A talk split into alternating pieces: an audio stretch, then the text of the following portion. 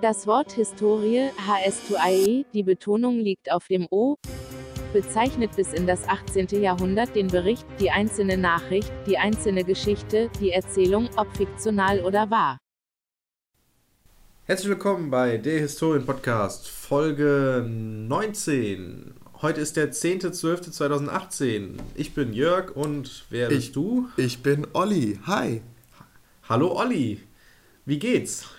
Selber. Äh, ich dachte, das wolltest du nicht mehr fragen. Ja, doch, ich will trotzdem wissen, wie es geht. das nicht interessiert das wirklich, wie es mir geht. Mir geht es ehrlich Ja. gesagt gerade nicht so gut, weil ich krank Oh. bin. Oh, wer hätte das gedacht? Woran hat's gelegen? Ähm, es gibt da, es gibt da Kontakt zu Schülern und der menschliche Körper ist dafür eigentlich nicht gemacht. Also jetzt, ja, wie, wie will man das ausdrücken? Ähm, das ist einfach ein Hort von Bakterien und Viren und der wird stetig kultiviert. Also es gibt da so Zivilisationskrankheiten. Daran sind übrigens auch die Indianer gestorben.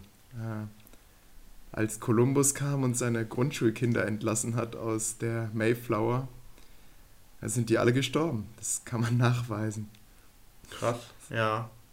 Das ist, es ist so ähnlich wie dieses, es gibt diese im, oh, irgendwo im asiatischen Raum gibt es ja diese Insel, wo vor kurzem so ein, so ein Amerikaner hin wollte und die Leute, ähm, wie nennt man das, wenn Christen irgendwo hinfahren und da. Leute, genau, er wollte sie missionieren, weil das ist ein Urvolk.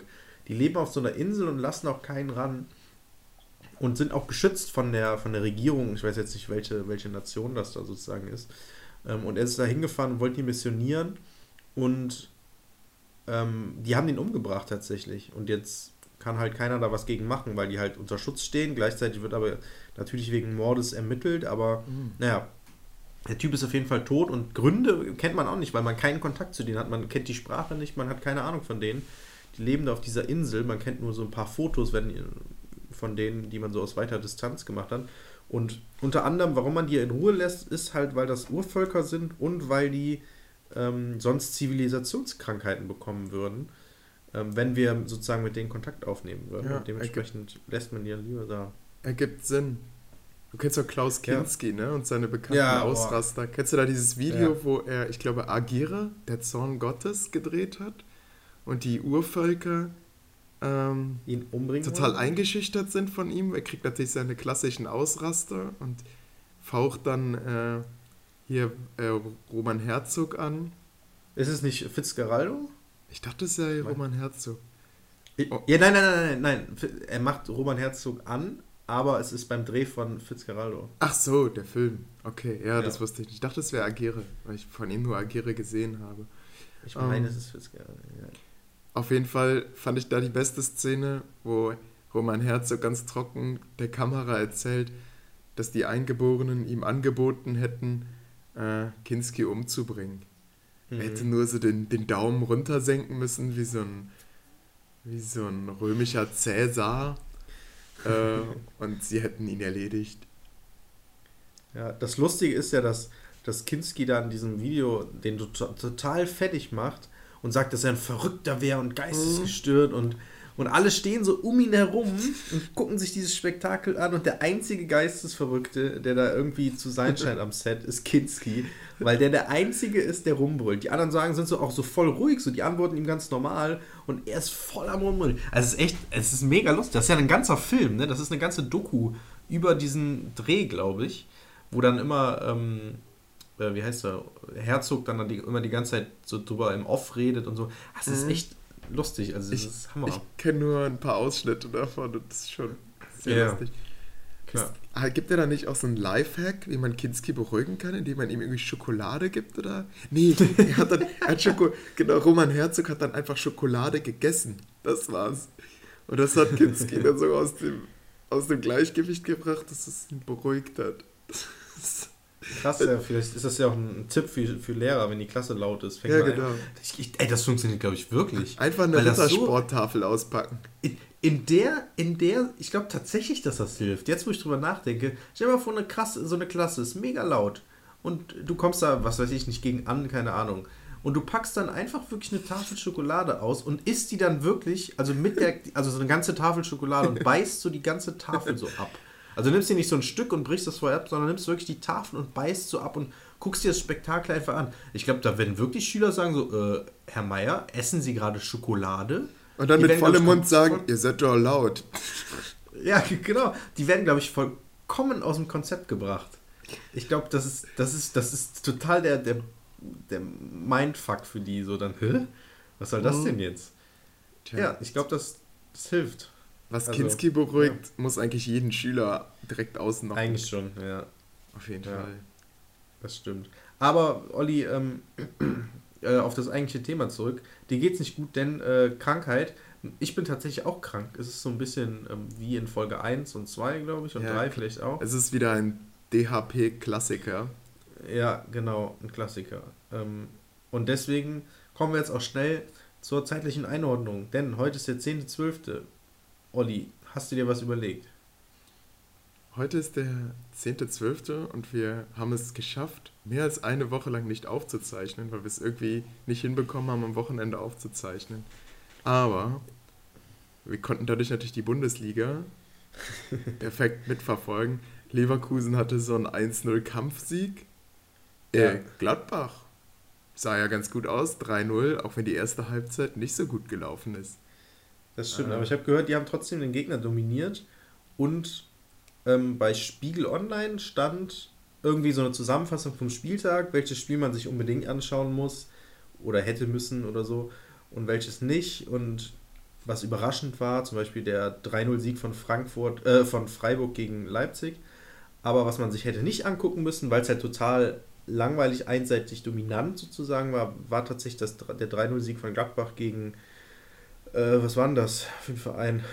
Äh, Stuttgart. Stuttgart, Stuttgart, Ähm, genau. Nach dem, was ich Also- so gehört habe, war das in der ersten Halbzeit aber doch eine recht spannende Partie. Ich meine, WDR 2 äh, Moderatoren haben natürlich auch einen gewissen Hang zu Mhm. Übertreibungen.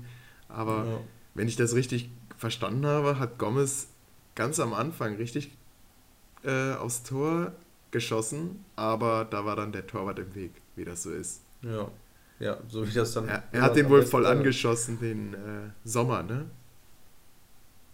Ist der noch Keine? Ahnung, ja, kann sein. Ja. Kann sein, ja. Weiß nicht. Ähm, auf jeden Fall ist aber auch heute im Montag, der 10.12. und es ist ein Tag nach dem zweiten Advent, Olli. Oh, Hast du ja. vielleicht ein Lied vorbereitet noch? Äh, leider nein. Ah, Ähm, schade. ich kann eigentlich immer nur dieselbe Strophe. Achso, ja, das muss er, das hatten wir ja schon letzte Folge. Ja, richtig. Äh, und letzte Folge war natürlich die grandiose Folge mit, äh, mit Pete. Ähm, die eingeschlagen ist wie eine Decke. Äh, wie eine Decke. Wie eine Bombe. Wie eine Bombe in die Decke. Ähm, Es ist durch die Ja. Decke gegangen. apropos Bombe. Mir fällt gerade auf, Olli, gerade jetzt wird eine Fliegerbombe aus dem Zweiten Weltkrieg in München-Gladbach ähm, entschärft.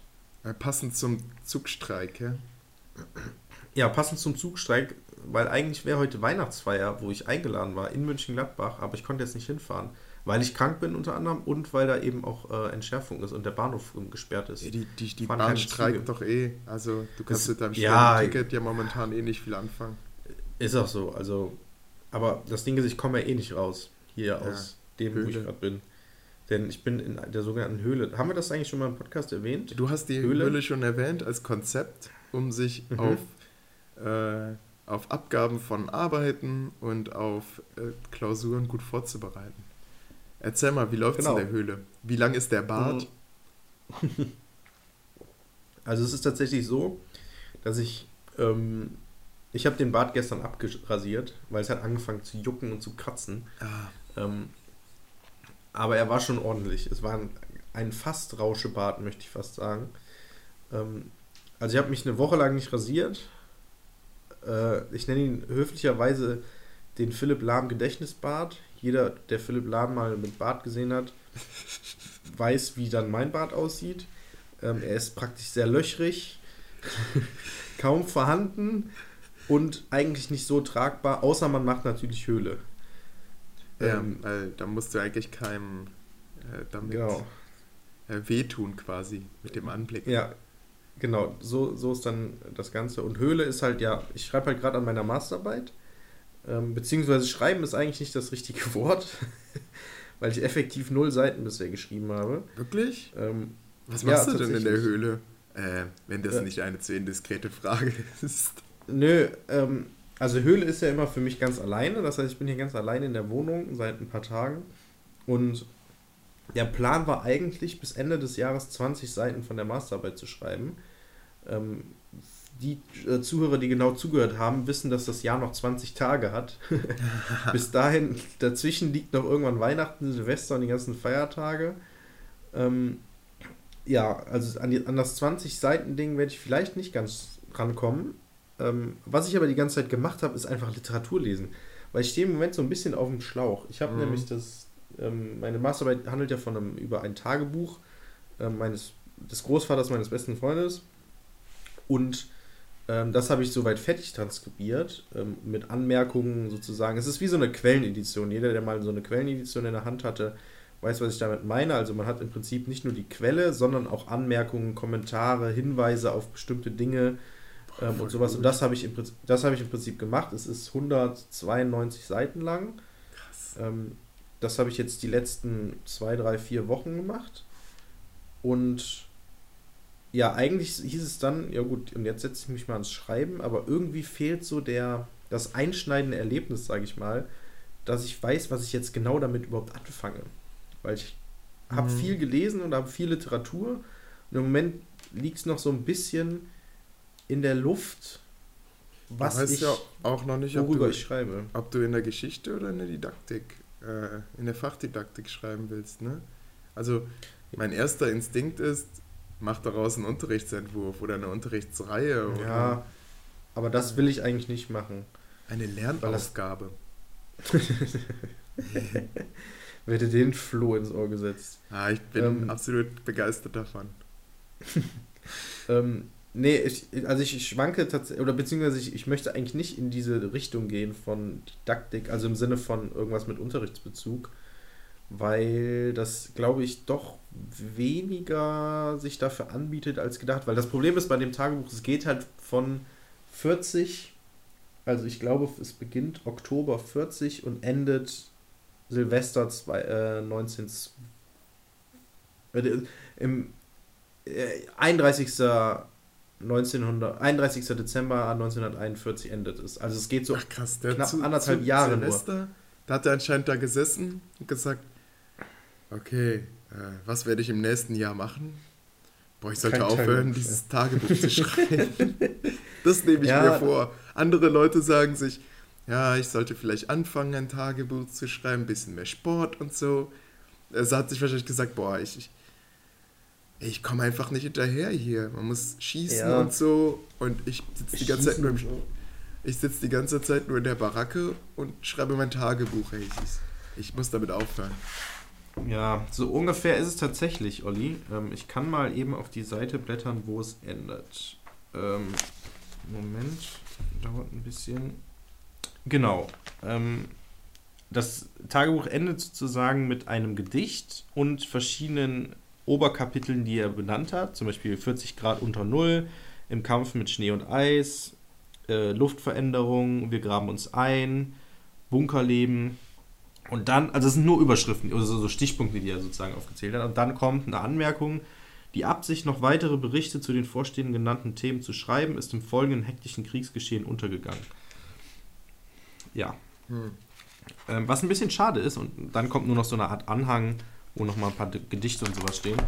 Mm, Ist natürlich sehr schade, aber deswegen eignet sich das nicht so sehr, meiner Meinung nach, ähm, um groß über den Zweiten Weltkrieg irgendwas didaktisch irgendwie aufzubereiten oder Mhm. ähm, Unterrichtslernauffgabenmäßiges. Weil, ähm, also es ist sozusagen noch der Krieg gegen den, der Beginn des äh, Angriffs auf die Sowjet Sowjetunion ist da drin. Und auch am 22. Juli war das, glaube ich, die, der Aufruf von Hitler, dass eben der Krieg jetzt gegen die Sowjetunion eröffnet ist. Ähm, das ist sozusagen da auch drin. Und Teile des Krieges halt eben auch, irgendwie Eroberung von Kiew und Pipapo. Aber eben nicht der komplette Kampf gegen die Sowjetunion. Es endet sozusagen damit, dass Deutschland ganz viele Erfolge am Anfang hatte und dann zunehmend wieder zurückgedrängt wurde.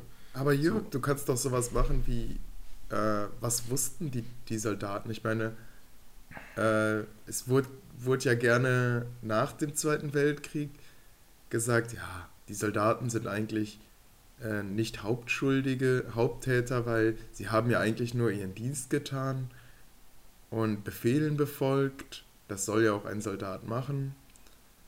Und sie, sie haben jetzt nicht äh, davon gewusst, dass jetzt zum Beispiel äh, im Osten Konzentrationslager errichtet wurden und, äh, und Juden dorthin deportiert wurden und vergast wurden, äh, sondern haben ja. quasi nur gekämpft, in Anführungsstrichen. Ja, das stimmt. Äh, könntest du das damit irgendwie anfechten oder vielleicht sogar belegen? Das ist nämlich das Problem. Es wird halt nicht so viel vom Krieg erzählt, ehrlich gesagt. Ähm, Ach so, also weil er seine geht, Gedichte schreibt und sowas. genau, es geht eigentlich. Also eines meiner Kapitel, die ich schon so ein bisschen rausgearbeitet habe, ähm, heißt ähm, über das Schreiben und Nichtschreiben in Tagebüchern. Ähm, weil, also wie gesagt, ich habe noch nichts geschrieben, aber ich habe eine gute Literatur dazu gefunden, dass halt vieles nicht unbedingt in den, in den Tagebüchern niedergeschrieben wurde, weil, also, beziehungsweise ich kann ja mal mein, mein, ähm, mein Dings nennen, mein bisheriges Thema vom Tagebuch, äh, vom, von meiner Masterarbeit, das ich mir sozusagen ausgedacht habe. Ähm, es geht nämlich viel um eine konstruierte Wirklichkeit innerhalb von ähm, innerhalb von Tagebüchern. Denn mein Thema, und das ist jetzt hier der Historien-Podcast live. Oh, die Enthüllung, die Enthüllung. Die Enthüllung, genau. Zum ersten Mal genannt, überhaupt, das Thema von äh, meiner Masterarbeit. Bedeutet, heißt, ist ein bisschen lang, aber es geht. Der Krieg als Reise, Kriegstagebücher als narrative Konstruktion einer subjektiven Wirklichkeit am Beispiel eines Tagebuchs aus dem Zweiten Weltkrieg. Mhm, quasi wie, wie, wie äh, wie Reisetagebücher, ja. Genau, also es, es steht auch ganz häufig in der Literatur, dass eben ja diese Tagebücher viel wie so touristische Reisetagebücher eigentlich verfasst wurden und auch die Beschreibungen, dass der Soldat mehr als Tourist sich selbst sieht und das zeichnet, das ist in der Hälfte des ganzen Tagebuchs so, dass er halt total toll die Bevölkerung und Kultur von Frankreich und die Landschaft, Pipapo und irgendwann ähm, kommt er dann nach ähm, Ost, in den Osten und da ist halt ganz anders und da zeigen sich halt wieder ähm, bestimmte Merkmale von Briefen und, und Tagebüchern aus der Zeit. Ja, und dementsprechend geht es halt viel darum, so was für eine Wirklichkeit wird hier eigentlich konstruiert und wo, also im Sinne von des Nichtschreibens, wo findet überhaupt der Krieg statt? Mhm. So. Es Weil wenn man ja das Tagebuch an sich liest und nicht weiß, dass es ein Kriegstagebuch ist, wird man an einigen Stellen ähm, ja, sich denken, okay, das ist einfach ein Typ, der ist da hingereist und schaut sich einfach mal ähm, im Urlaub die Landschaft an, so nach dem Motto. Hm. Ja, und das versuche ich irgendwie raus, herauszuarbeiten. Mal gucken, keine Ahnung, ob es in die Richtung geht, aber so in die Richtung tendiere ich zumindest gerade. Ja, und nicht so sehr in dieses, dieses Lehramts-Unterrichtsentwurf-Ding. Ähm, das hm. würde, glaube ich, auch zu weit führen dann. Ja, mal gucken, keine Ahnung. Man kann ja auch Alexander den Großen als Entdecker sehen, als äh mehr als als Eroberer.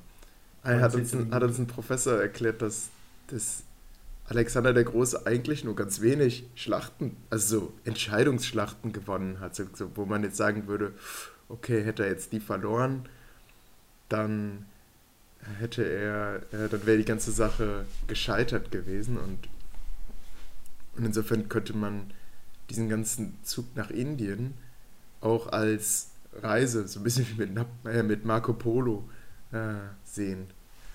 Hat, hat sich das Ganze dort angeschaut, hat versucht, äh, dort irgendwie feste Strukturen zu etablieren, aber nachdem er dann weg war und gestorben ist, ist das Ganze recht schnell zerfallen.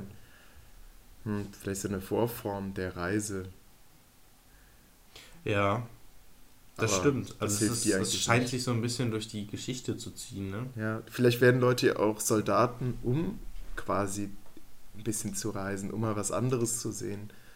Ja, das wird tatsächlich auch in, in der Literatur erwähnt, dass ähm, die Soldaten im Ersten und Zweiten Weltkrieg äh, mit der Stationierung in irgendwelchen, an die Front, sage ich mal, in andere Länder, dass das die erste richtige Reise war, die sie unternommen haben. Selbst so, wie heißen die? KDF-Fahrten heißen die so? Kraft durch Freude, ja. Genau, Kraft durch Freude-Fahrten waren meistens innerhalb von Deutschland und auch innerhalb der Region irgendwo hin. Und diese, ähm, zum Beispiel Standardding ist einfach der Westfeldzug ähm, nach Frankreich mal die erste richtige Reise sozusagen, die die Soldaten auch gemacht haben. Und dann sind das natürlich total ganz neue Eindrücke, die die da gewinnen. Und ähm, ja, also das ist, da hat, triffst du schon so einen Punkt, sag ich mal, mhm, den ich auch erwähnen werde. Also es ist ja auch der Titel der Arbeit, ne? Ja, das ist auch so eine subjektive Theorie von mir, dass die Industrie Industrialisierung und gerade dieses Arbeiterproletariat, was einen recht ja, geregelten Arbeitsablauf hatte. So, äh, man stellt es sich so vor, äh, auf, recht früh aufstehen, äh, arbeiten, äh, recht früh ins Bett gehen, damit man noch den Schlaf bekommt und wo vorher noch jemand drin geschlafen hat, der dann in der Zeit arbeiten, arbeitet und dass dann, ähm, dass dann so ein Erster Weltkrieg auch irgendwie ein Ausbruch aus dieser Routine war und vielleicht auch deswegen so äh, ja, gefeiert wurde, wie er gefeiert wurde von großen Teilen der Bevölkerung in Deutschland und eigentlich überall auf der Welt, wo man sich dachte, ja, jetzt endlich einen Krieg. Mhm. Ja, ich habe da ein interessantes Zitat gerade gefunden tatsächlich, ähm, was ich mal in dem Fall vorlesen könnte. Mhm. Ähm, warte, ich, es ist ein bisschen länger, aber ich, ich könnte es kürzen. Ich gucke mal, wo ich ähm, ich, ich, ich fange einfach ganz vorne an. Ähm, es sind jetzt zwei Sätze, drei Sätze. Also Zitat. In den letzten Monaten wurde mir beigebracht, wie man aus einem Rucksack lebt. Nur das Nötigste mitzunehmen und immer bereit zu sein, weiterzuziehen. Mein Leben momentan, ständiges Unterwandern, äh, Umherwandern zwischen Heimat und zweitem Zuhause. Leben aus dem Rucksack total. Ich ging, um Erfahrungen zu sammeln, Geld zu sammeln, um später zu reisen jedoch ohne zu wissen, dass ich durch den ersten Schritt schon längst zu einem Reisenden wurde. Hm. Olli, weißt du, was das ist? Das ist äh, ein Auszug aus dem Tagebuch. Ja, nein. es ist, sind die ersten drei Sätze von meiner Kolumne über die Bundeswehr, wofür ich damals äh, bestraft wurde. Die habe ich auf meiner Festplatte wiederentdeckt. Ach krass, willst du es mal vorlesen, komplett? Soll ich es komplett jetzt Lies es vor, ey, ähm, Es ist schon relativ viel, ne? So, also es ist schon so liebe Bundeswehr. Ja, aber das ist, muss die Bundeswehr jetzt abkönnen. Ja? Ja, liebe Hörer, äh, liebe Bundeswehrsoldaten. Okay. jetzt kommt Jörg Mark mit einem kurzen Bericht über seine Zeit während der Bundeswehr. Viel Spaß. Mhm. Und bitte verklagt uns nicht. Bitte verklagen mich. Und Disclaimer vorweg, ich bin ein bisschen krank, also ihr müsst mir verzeihen, wenn ich mich manchmal verspreche und äh, so ein bisschen schlucke oder verschlucke. Ich habe total viel Schleim im Hals, also nicht wundern bitte. Hm, okay, also die ersten drei Sätze habe ich ja jetzt schon. Ja. Ich lese den letzten Satz einfach nochmal. Mhm. Ähm, ich, ich ging, um Erfahrungen zu sammeln, Geld zu sammeln, um später zu reisen. Jedoch ohne zu wissen, dass ich durch den ersten Schritt schon längst zu einem Reisenden wurde. Aber zurück zum Anfang. Anfang letzten Jahres entschied ich mich zur Bundeswehr zu gehen. Ohne große Erwartungen, einfach so, mehr spontan als geplant. Seitdem ist ein Jahr vergangen und ich bin immer noch da. Irgendwo zwischen kalten Waldboden und weichen Federkernmatratzen. Ich schrieb Tagebuch, lernte neue Menschen kennen und machte neue Erfahrungen. Das Lustige daran ist, dass mir früher, als ich klein war, immer gesagt wurde, dass Krieg etwas Schlechtes ist. Soldaten sind böse. Menschen, Mensch versus Mensch. Einer stirbt. Aber genau das ist Bundeswehr nicht. Zumindest zur Zeit. Es ist vielmehr ein Arbeitgeber, der mit Geld nur um sich wirft, dir vieles gibt und das Einzige, was du zurückhalten musst, ist Zeit. Äh, zurückzahlen musst, ist Zeit. Gleichzeitig wird dir viel versprochen und im selben Atemzug gebrochen. Man wird damit gelockt, als Hubsch aus Hubschraubern zu springen, Kampftaucher zu werden und Bergretter zu sein. Mir wurde bei meiner Musterung gesagt, dass ich entweder LKW-Kraftfahrer oder Panzergrenadier werde. Ich sitz, jetzt sitze ich in irgendeinem Kaff in Deutschland also hier steht der richtige Name, mhm. und bilde Rekruten aus, die so viel Selbstbewusstsein haben wie eine Senfgurke auf Crack. Wollen alles können und denken, sie wären die Größten, aber in Wahrheit sind sie eben nur eine Senfgurke, die keiner mag. Sie wollen Disziplin lernen, Kameradschaft erleben und im Team arbeiten. Alles das, was sie in den bisherigen 18 Jahren ihres Lebens nicht erreicht haben. Ein schlechter Hauptschulabschluss und eine abgebrochene Lehre sind die Stereotypen der meisten zukünftigen Soldaten. Kein Mut, kein Selbstvertrauen, keine Eigenständigkeit. Diese Leute hätten schon aus Selbstschutz nichts in der Armee verloren. Ein Zitat von A. Meissner, Psychologin am Kreiswehrersatzamt Wiesbaden. Aber trotzdem sind sie da, die Hoffnungslosen, die sonst keiner aufnimmt. Dabei sollte man meinen, dass seit der Abschaffung der Wehrpflicht die freiwilligen Rekruten motivierter sind, doch das ist nicht so. Von anfangs 35 sind noch 28 über. Davon ca. 7 dauerkrank und ein Rekrut ist letztens sogar abends am Anreisetag umgekippt, war die ganze Woche über im Krankenhaus bis Freitag, dann Wochenende und ist dann nach Hause gegangen. Das ist Bundeswehr. A place for everyone who needs money and a place to live. Viel nehmen, nichts geben, lautet das Motto. Aber zurück zum Guten. Es macht immer noch Spaß, es ist lustig und herausfordernd, zumindest in meinem Aufgabenbereich. Man bekommt Aufträge, rennt von hier nach da, lernt viel und schläft manchmal draußen. Fast wie in einem Rollenspiel, nur eben ohne Schwert und Schild. Kennt wahrscheinlich jeder. Dragor will sein Geld von Krog wieder haben, aber der hat es nicht. Und so muss man erst die verloren gegangene Smaragdkette von Crocs verstorbener Tante Gertrud wiederfinden, um diese bei Brim einzuschmelzen, damit Jim daraus Geld machen kann, welches Croc dann Drago wiedergibt. Ähnliches vor zwei Tagen bei mir. Ein Soldat ist gestorben. Für die Witwe wurde Geld eingesammelt. Ich hatte den Auftrag, die Sammelbüchse vom dritten Zug für meinen eigenen, dem vierten Zug, zu holen. Auf dem Weg kam mir der Bote vom zweiten Zug entgegen, der mir sie dann gab, ohne sie vorher zum dritten gebracht zu haben. Ich nahm sie, brachte sie zu meinem, wo es dann hieß, dass der dritte sie vorher haben soll. Also zurück zu einem anderen Gebäude, dem erstbesten in die Hand gerückt und zurück zum vierten Zug. Eine halbe Stunde später sollte ich sie wiederholen weil der dritte Zug die Büchse dem Versorgungsunteroffizier gegeben hatte und diese wiederum sie dem Kom Kompanietrupp gab, damit die Büchse von dort aus an den Kompaniefeldwebel gegeben werden konnte, war es ein ständiges Hin und Her, eben wie in einem Rollenspiel, nur ohne aufzuleveln. Am Ende stellt sich, stellt sich dann heraus, dass der Kompanietrupp doch die Büchse hatte. Gleichzeitig ist Bundeswehr aber auch eine Art schlechte Seifenoper aller GZSZ. Schmidt hat mit Plüsch geschlafen und Kaiser auch. Schneider weiß, dass König was mit Plüch am Laufen hat, jedoch liebt die eigentliche Schmidt, aber das darf natürlich keiner wissen, vor allem nicht König. Und genau das ist das Schockierende. Bundeswehr ist nicht die Armee, die im Krieg und mehr oder weniger für Frieden kämpft, sondern eher eine Seifenoper mit guten und schlechten Zeiten, die an ein Rollenspiel mit Soldaten erinnert, die dumm hineingeworfen werden und nicht aufleveln können. To be continued. Herrlich. Aber es gab nie eine Fortsetzung weil es gab leider nie. Der, ja. der Kommandant diesen Text laut vorgelesen hat und dich dabei angebrüllt hat. Aber ich wusste gar nicht, dass es so geil geschrieben ist. Die letzten, also ich habe nur noch, ich weiß nur noch das mit den Senfgurken und so, aber es ist so, das war ja echt richtig lustig. Richtig, echt wann? Kann ich mich gar nicht mehr daran erinnern. gut schreiben. Jörg, okay. du machst das Falsche.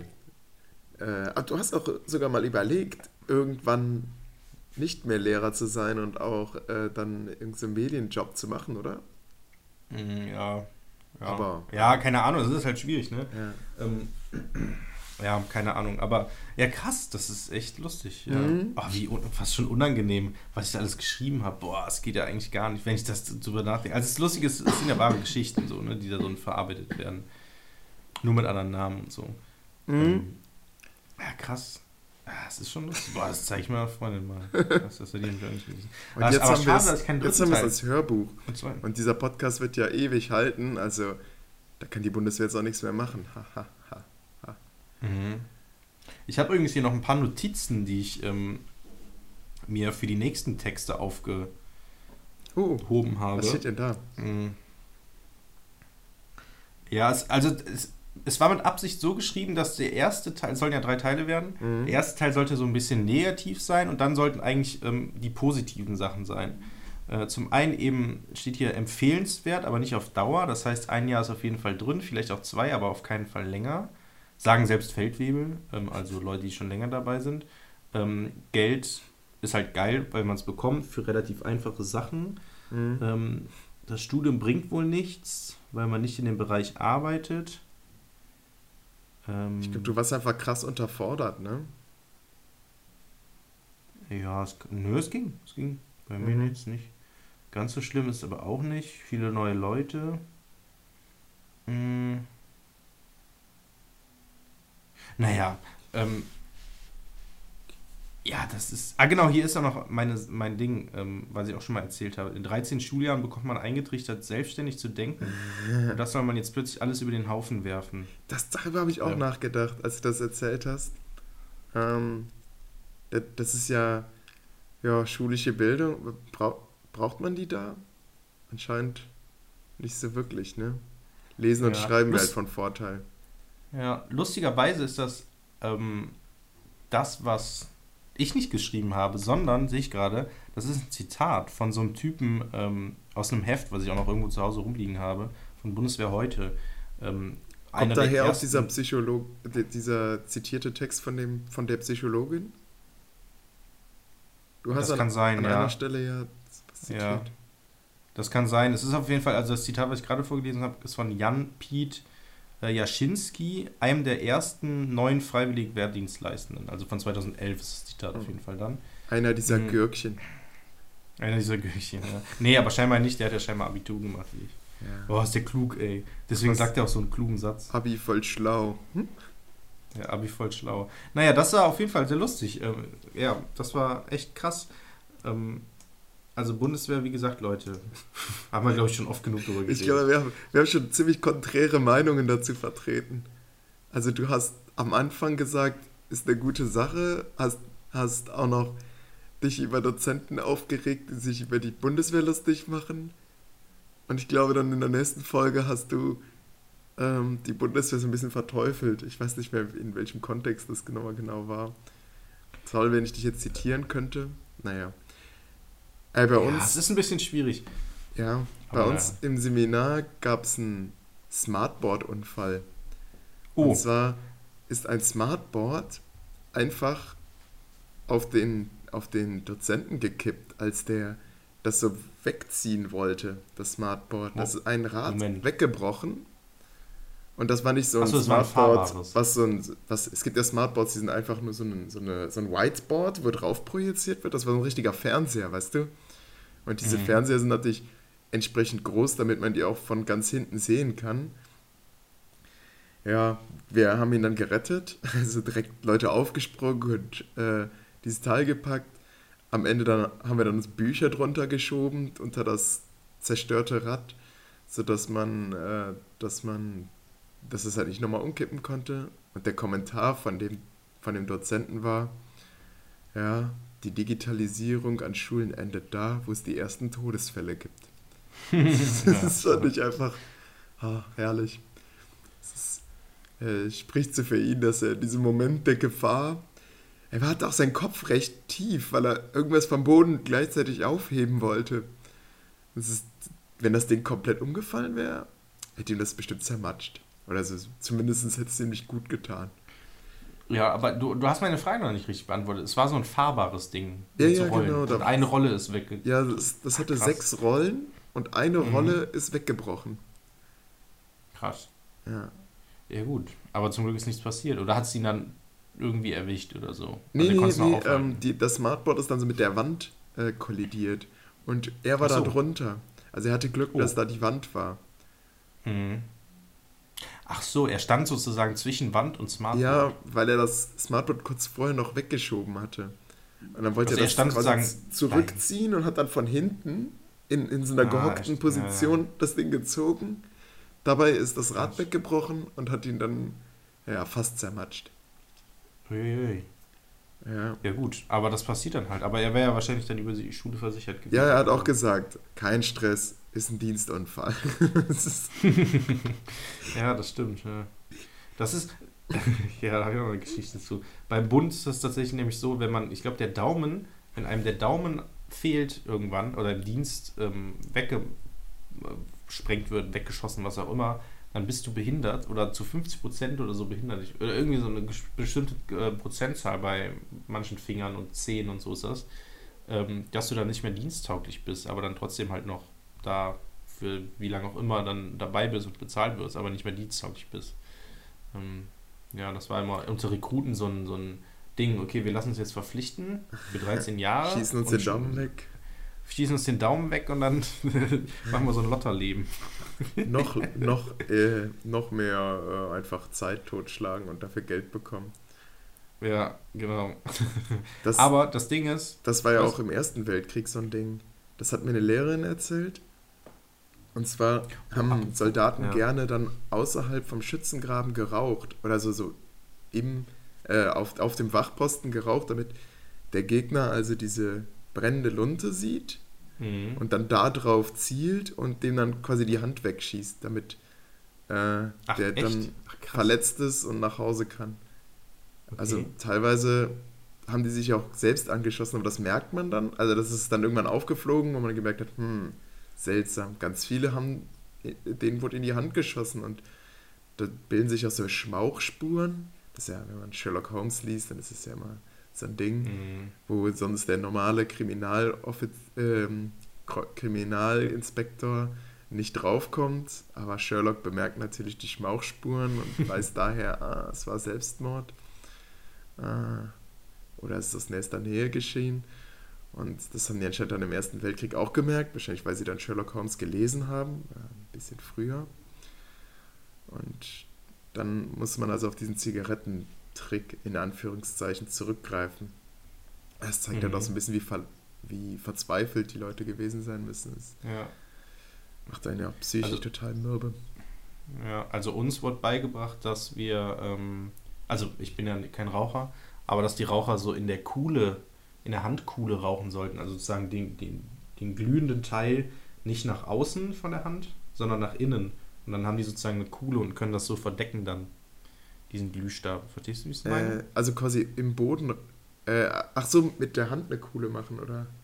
Ja, du machst sozusagen, ähm, wenn du zum Beispiel schreibst, äh, nee, du zündest ja die Zigarette an, ne? Ja. Dann steckst du jetzt meistens zwischen Zeigefinger und Mittelfinger Hm? und das Mundstück ist ja in der Innenseite der Hand sozusagen Ja. und das Glühende ja nach außen auf den Handrücken sozusagen. Ach, und wenn man es umgekehrt macht, ja klar. Und wenn man's, kannst du das dann so, wenn das dann, also klar, wenn du rauchst, ganz normal rauchst, dann klar sieht man, aber wenn die Zigarette, du, du hast ja nicht ständig am Mund, wenn die dann so einfach so an der Hand hältst, dann hältst du sie andersrum und kannst dann mit deiner Hand sozusagen verdeckst du dann den glühenden Teil.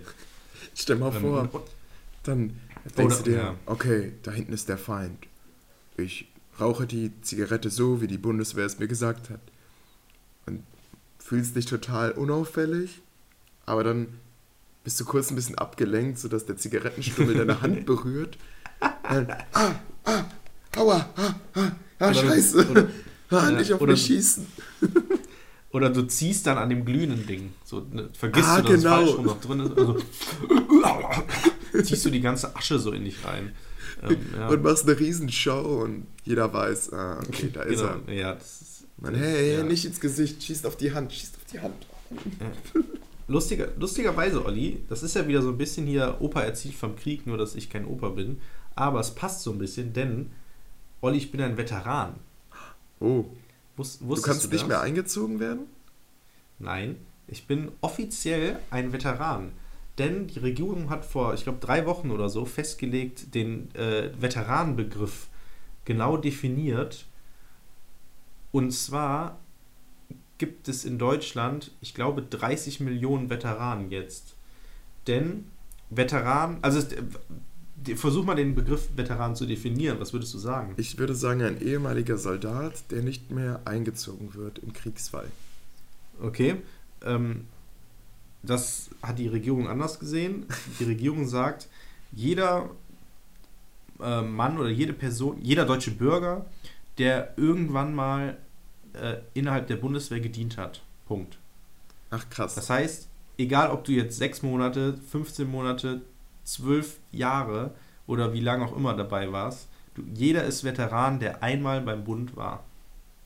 Aber wie kann denn in So. Deutschland 30 Millionen Veteranen haben? Äh, Grundwehrdienst?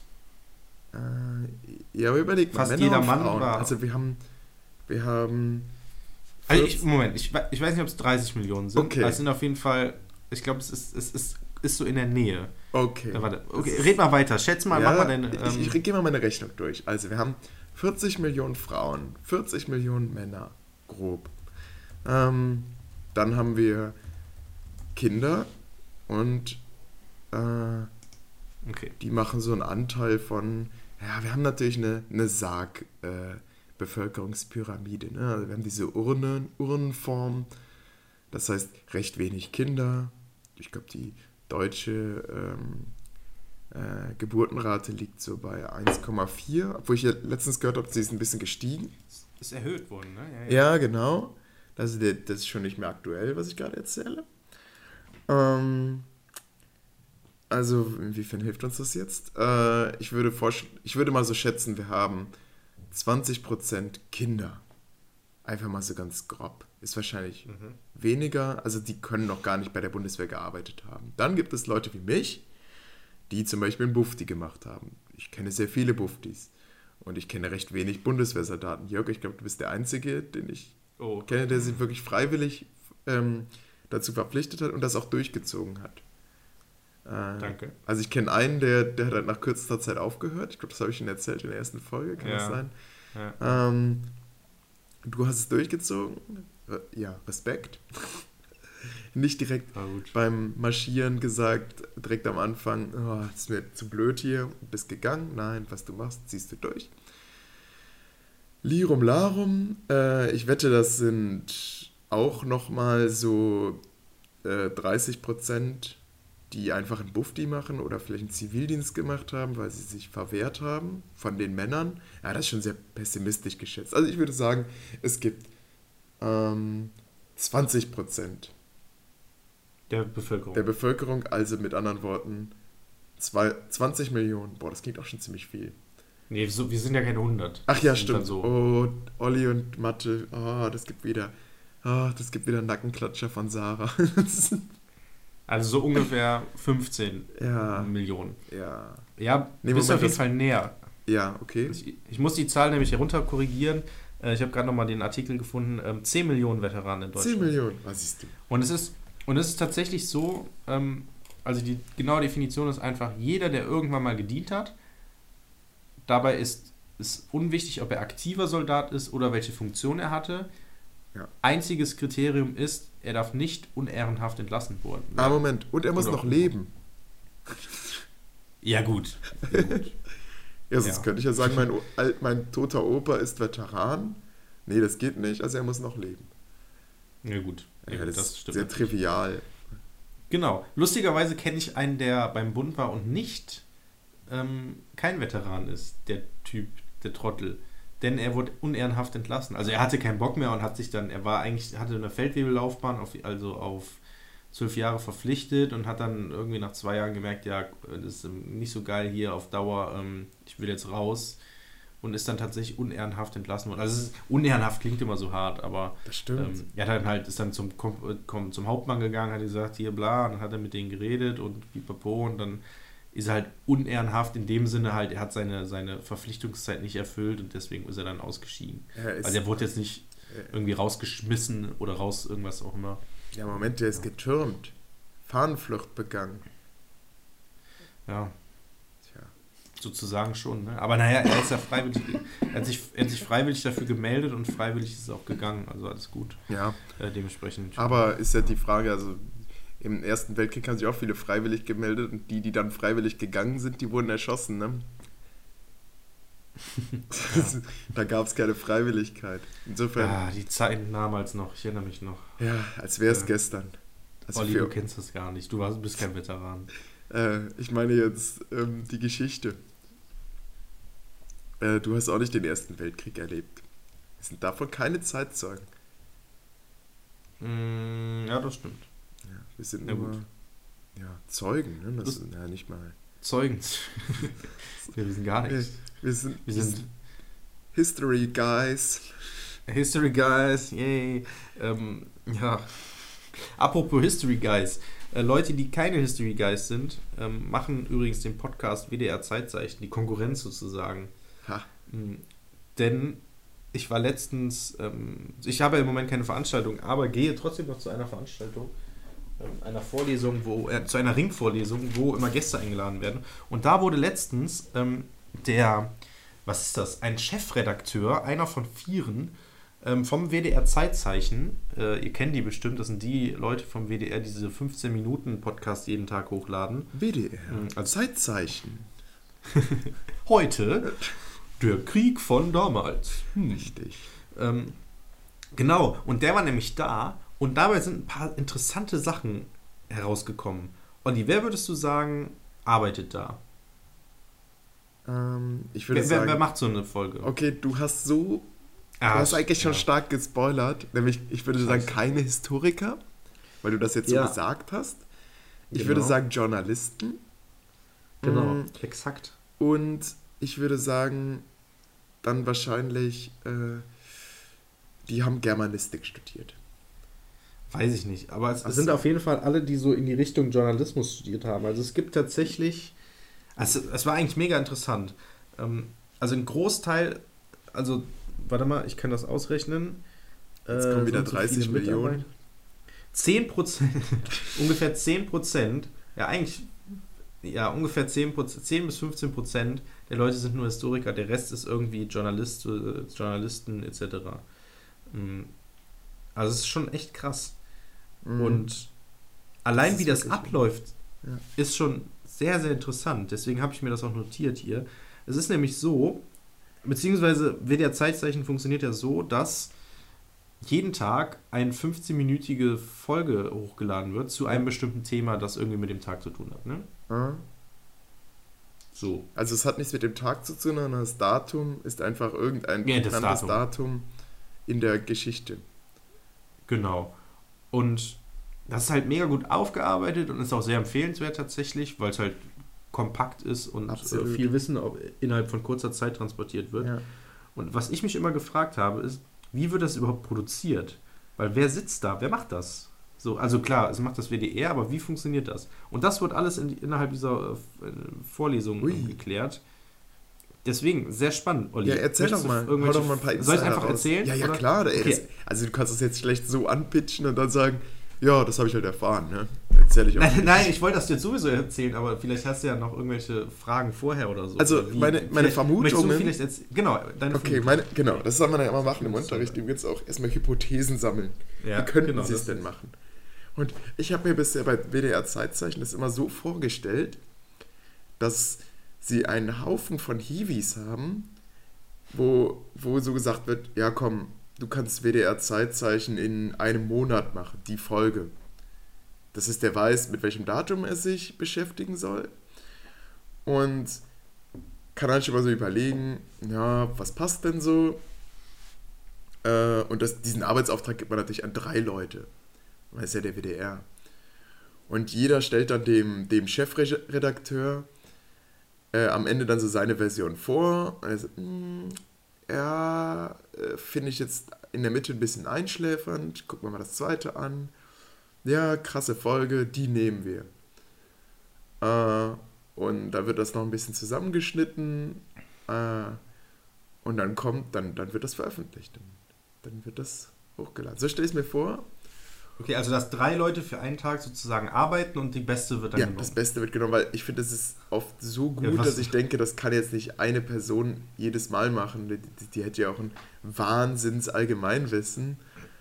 Äh, und die, die, also die letzten allgemein gebildeten Menschen sind ja schließlich Lehrer, das wissen wir alle. Das sind ja nicht Ja. Journalisten. Okay.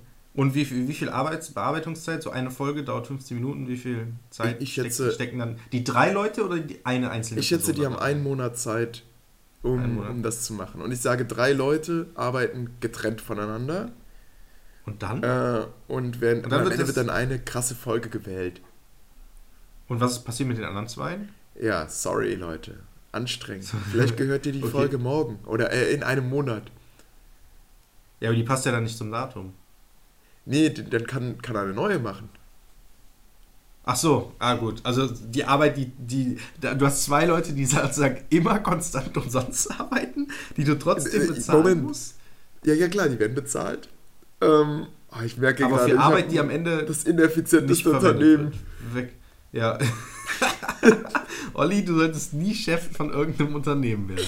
Ja gut, also ja, wir haben jetzt hier äh, vier Leute, die ihr Ja, vor allem- nur eine, aber ihr arbeitet alle und ich gebe euch allen Geld und Vor allem, vor allem Ja. überleg mal, wenn die einen Monat lang Zeit haben, für, jede, für jeden Tag wird eine Folge veröffentlicht und, Ja. ähm, und, wie viele Leute du da haben musst. und das ist ja mit 90 Leute, die ich alleine dafür für WDR Zeitzeichen unterhalten muss, die nur ähm, ihre Fol Folgenvorschläge machen sollen. Genau, und, und davon sind dann aber, arbeiten 60 Leute im Prinzip immer umsonst. Ja, richtig, weil die, nee, die, die hoffen, die hoffen halt, dass ihr quasi ihr Referat Genau. drankommt, dass das so Das- gut ist, dass der Chefredakteur sagt, dass ich sage, ja geil, nehmen wir. Genau. Das heißt, die sind Das- die ganze Zeit so in Konkurrenz. Ja, das, das sagst du denen auch. Ja, natürlich. Das, das steht so ganz oben. In, äh, die haben so, eine, so, ein, so ein Mitarbeiterbüro, so, ein- so, ein, so ein Großraumbüro, wo lech- sech- 90 Leute drin sind und oben ist dann wieder so eine Treppe hoch zu den Chefetagen, da ist dann so eine Galerie und an dieser Galerie sozusagen steht dann in fetten Worten Hoffnung. So. Und, und die Leute gucken immer da so hoch, so, mhm, oh, heute, nächsten Monat, das wird meine Folge, ich merke das und dann, ja. Es, das es gab ist- doch so immer beim, na, das war das Ja. ZDF, glaube ich, was dann 1, 2 oder 3 hatte. Wo dann Ja, der, genau. Ja. Der, der, der Chefredakteur, das wäre dann ich, ich springe dann die ganze Zeit so zwischen den, zwischen den Buchstaben und die zittern dann und feuern mich auch ein bisschen an. Und ich habe halt Ja. vom ZDF noch dieses Board gekauft, einfach um dann zu sagen, und es ist die 3, nein, die 2, haha. Genau, dann verarschst du die so. Und dann, es ist dann wie bei DSDS und dann sagst du immer so, Thomas, du hast wirklich, wirklich, wirklich gute Arbeit geleistet. genau. Du bist, und dann immer so Pausen wie bei DSDS da immer im Finale, kennst du das? Wo dann immer so ganz lange so warten Ja, und das ist ja quasi bei jeder. Castingshow. Ja, oder, ja, okay, bei jeder. Und Ist dann, ja auch bei Germany's Next Topmodel, denn, denn Ja, äh, genau. Thomas, ja, genau. Also, Thomas, wirklich, wirklich gut gearbeitet. Halte noch einen Moment inne. Lisa, du hast mich umgehauen, du hast dich wirklich Letzt- verbessert. letzten Monat war es noch nicht so gut, aber jetzt hast du dich wirklich verbessert. Thomas, zurück zu dir. und dann stehen die so voll zittrig und so. Naja, ja, genau, so ist es, Olli. Ähm, Äh, ich habe noch ein Wahnsinn. anderes Thema. Zus Zuschauervorschlag, Hungersteine.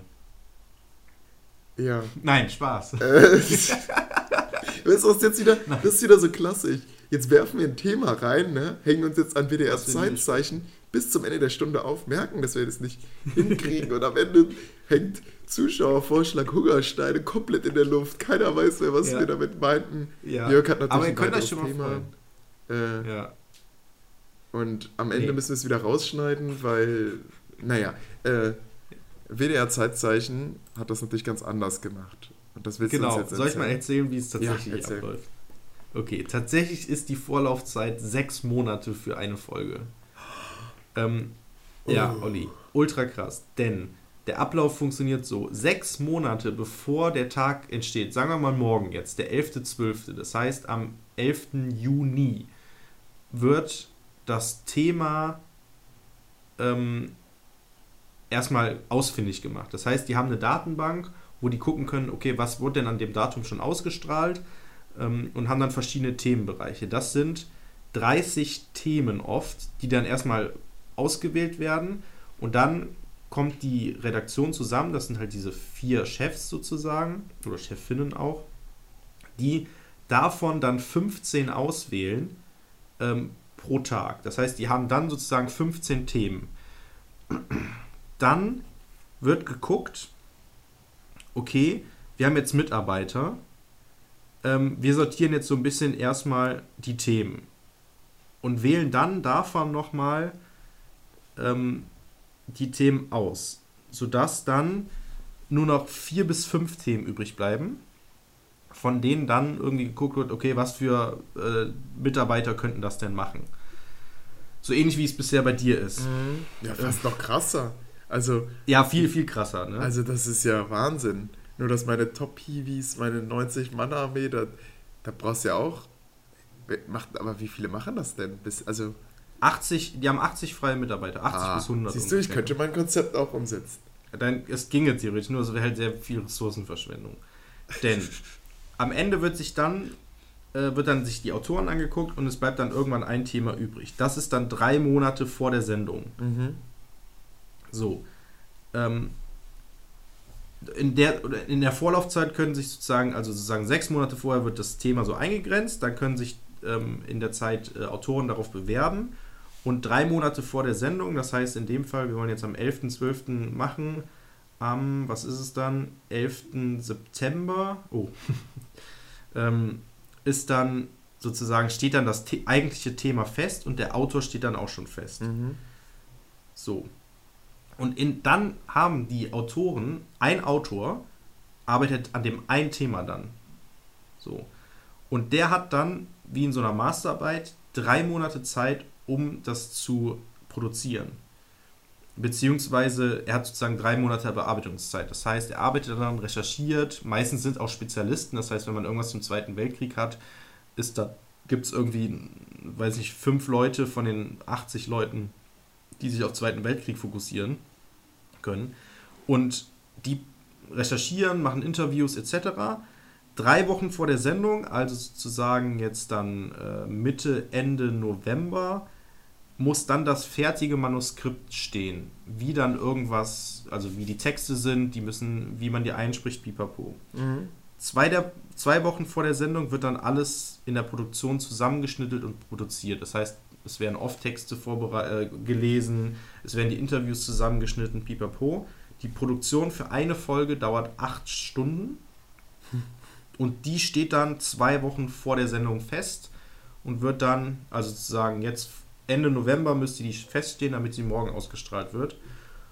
Ja, und morgen wird sie dann ausgestrahlt.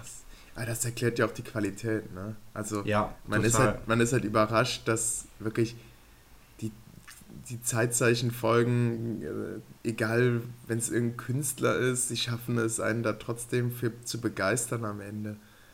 Ja. Äh, obwohl man vorher dachte, es ist ja- da ist halt irgendein Name.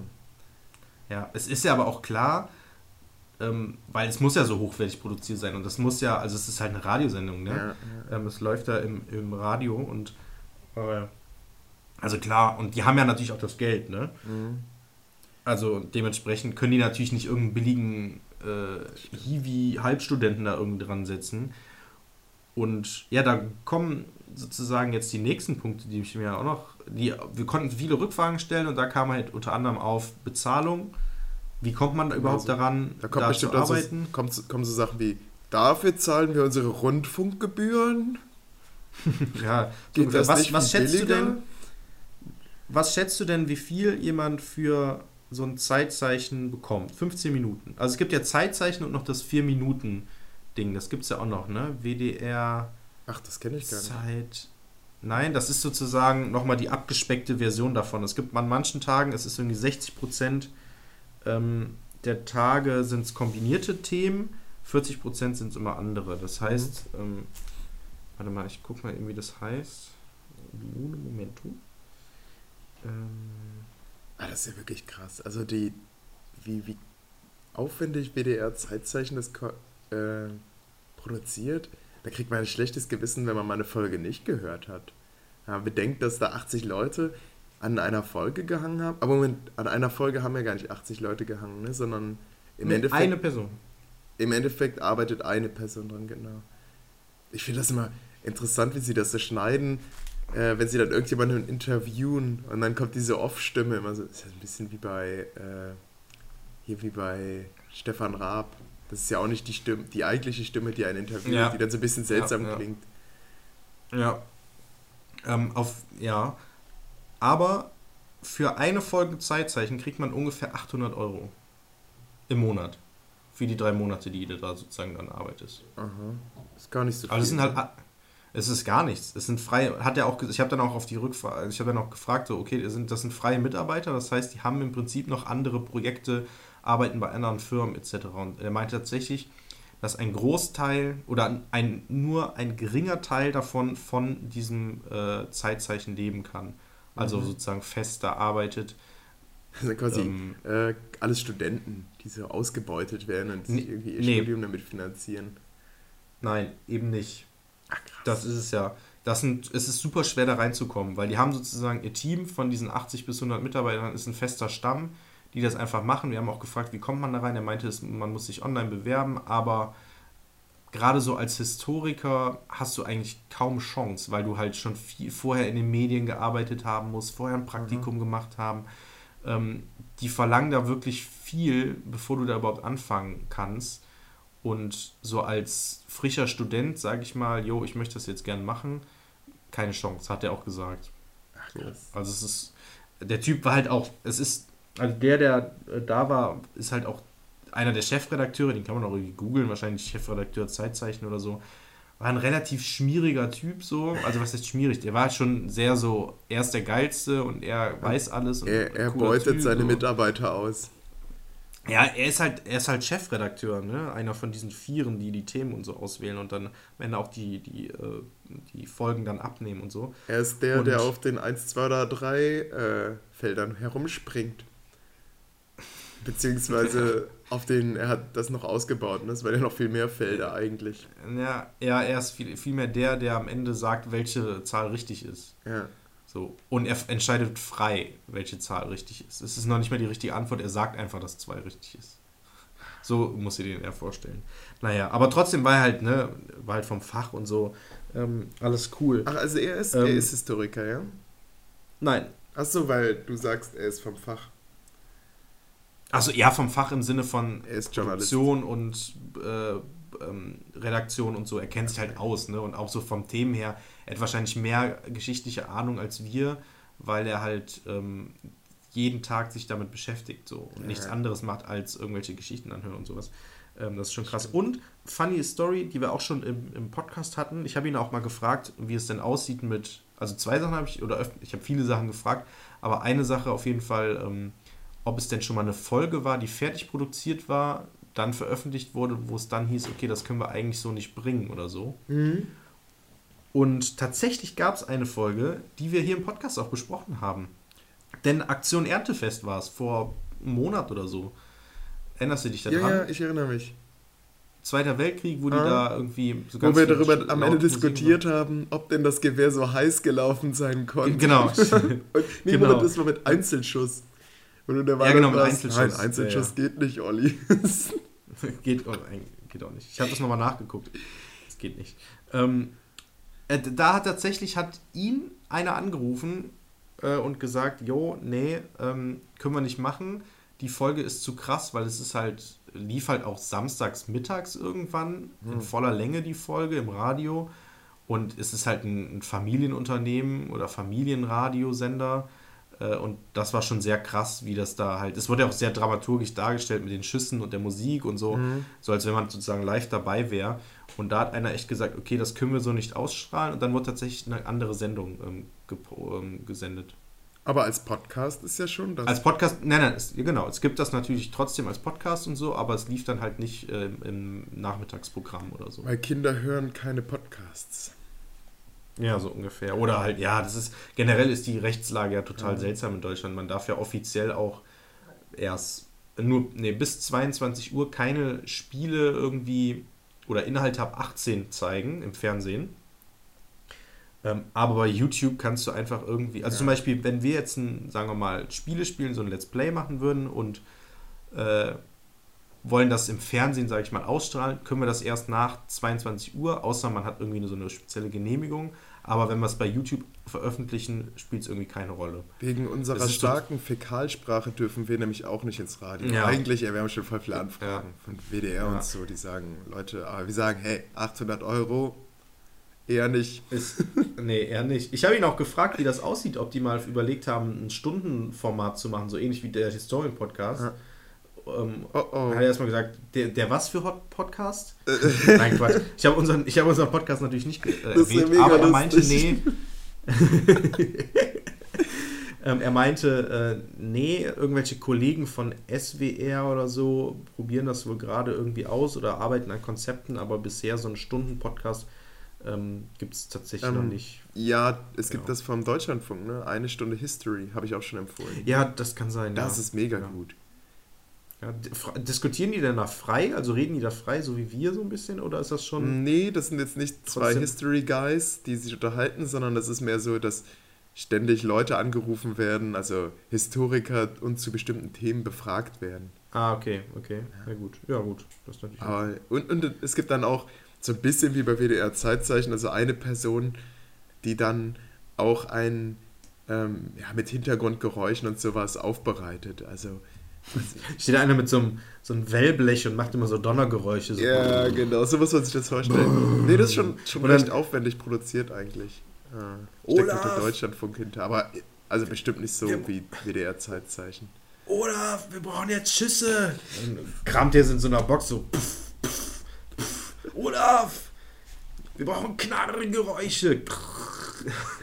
Ja, das gibt's ja wirklich, naja. ne? Also es gibt äh, in diesen, zum Beispiel, wo jetzt so Hörspiele produziert werden oder, oder äh, Sendungen, äh, Filme vertont werden, da gibt es ja wirklich so den Hatschen und sowas, womit die dann alle möglichen Geräusche machen. Und ja, ey, es gibt, das ist ein eigener, es ist ein eigener ja, Beruf. Ja, ne? ja, genau. Es wird ein, ganzer Film wird komplett nachsynchronisiert. Ja. Also nicht nur die Stimmen, sondern auch die Geräusche. Die, das ist total krass. Die haben wir ja auch Gibt's schon hoch gelobt. Also das ist, äh, ja. das machen die echt gut, die Jungs. Ja, es gibt auch, es gibt so, so, so Studios, die extra sich darauf spezialisiert haben. Das ist echt krass. Also gibt es auch bei YouTube irgendwie, kann man Sound Studio oder sowas eingeben. Das ist echt krass. Die ist, das ist wie in so einem Wiener Winkelgasse bei Harry Potter. Die haben einfach so ein riesen Lager voller Sachen. Dann kramen die so rum und damit machen wir ja Hufgeräusche. Und dann macht er so kluck, kluck, kluck, kluck, kluck, kluck. Und dann haben die so Seile und dann lassen die so irgendwo drauf fallen. Dann hört sich das so an, als wenn da keine Ahnung, was für ein Geräusch beisteht. Ähm, echt interessanter Job, aber. Wenn, wenn ihr wissen würdet, wie aufwendig hier der Historien-Podcast Historien produziert wird, das ist echt äh, krass. das ist. Also dagegen ist Zeitzeichen nichts, sage ich euch. Das, das kriegt ja, man einfach nicht so, so mit, weil es wirkt halt locker und flockig und so. Aber ähm, ja, man merkt es halt nicht. Man denkt ja auch, WDR Zeitzeichen, die machen das, keine Ahnung, einen Monat vorher, aber eigentlich echt so, sechs ja. Monate. Unsere Vorbereitungszeit ist übrigens doppelt so lang, also zwölf äh, Mindestens. Also die Punkte müssen auf dem Redaktionsplan mindestens ein halbes Jahr lang stehen, um irgendwie ansatzweise ja. gewürdigt zu werden. Oder sie sind dann so alt, dass wir sie einfach wieder löschen. Das ist jetzt, habe ich ja, gestern noch ey, wir gemacht. löschen da, da radikal. ja. Das ist da dann auch, das ist auch konstruiert hier alles, ne? Das ist euch schon klar. Das ist einfach subjektive Geschichtserzählung, die wir hier betreiben. Also ja. hier kommt nur das rein, was wir subjektiv auswählen und für wichtig erachten. Und das ist das So ähnlich wie es halt auch in Tagebüchern war. Ja. Ja. Und, und damit endet auch die heutige Folge, würde ich Moment. sagen. Oder? Wir sind schon du hast über den, der Zeit. Moment. Oh, du hast einen Zuschauervorschlag angepitcht. Und wir sind weit über der Zeit. Okay, dann machen wir das nächste Folge. Okay. Machst du die Abmoderation? Ja, ich mache die Abmoderation. Vorweg, nächste Folge wird die große Jahresrückblickfolge und Weihnachten- und Silvesterfolge. Ach, ist das so? Darauf Machen wir eine Winterpause? Nö, aber es wird sozusagen, das ist die letzte Folge, glaube ich, im, im, neuen Jahr. Die nächste Folge, oder? In, in diesem Jahr? In diesem Jahr? Okay, der Historien-Podcast nimmt die Aussage von Jörg Mark zurück. Er vertritt hiermit nicht die Meinung von der Historien-Podcast. Jörg, nächste Woche ist der 17., dann ist der 24., dann könnten wir sogar noch am 31. aufnehmen. Oh, die Crap, Olli, ich weiß nicht, ob ich das schaffe. Puh, ich meine, da meine Stimme das durchhält. Die Wochen Vier über. Folgen diesen Monat. Ja, wir haben richtig viel Produ wir waren richtig produktiv dieses Jahr. Ja, auf jeden Fall. Ich ja. bin gespannt auf das nächste. Ich freue mich schon, ich ähm, liebe Zuhörer. Wenn es wieder heißt. Ähm, Herzlich willkommen zu der Historien-Podcast. Olli, wie geht's dir? ja, das war jetzt ein schöner Abschluss. Äh, tschö, Olli, ich hoffe, du äh, verbesserst äh, deine Gesundheit und ähm, lebst noch relativ lange. Ich hoffe auch, dass du sehr lange lebst. Danke. Okay, ciao, ciao Leute. Läuft. Adieu. Das Wort Historie, HS2IE, die Betonung liegt auf dem O, bezeichnet bis in das 18. Jahrhundert den Bericht, die einzelne Nachricht, die einzelne Geschichte, die Erzählung, ob fiktional oder wahr.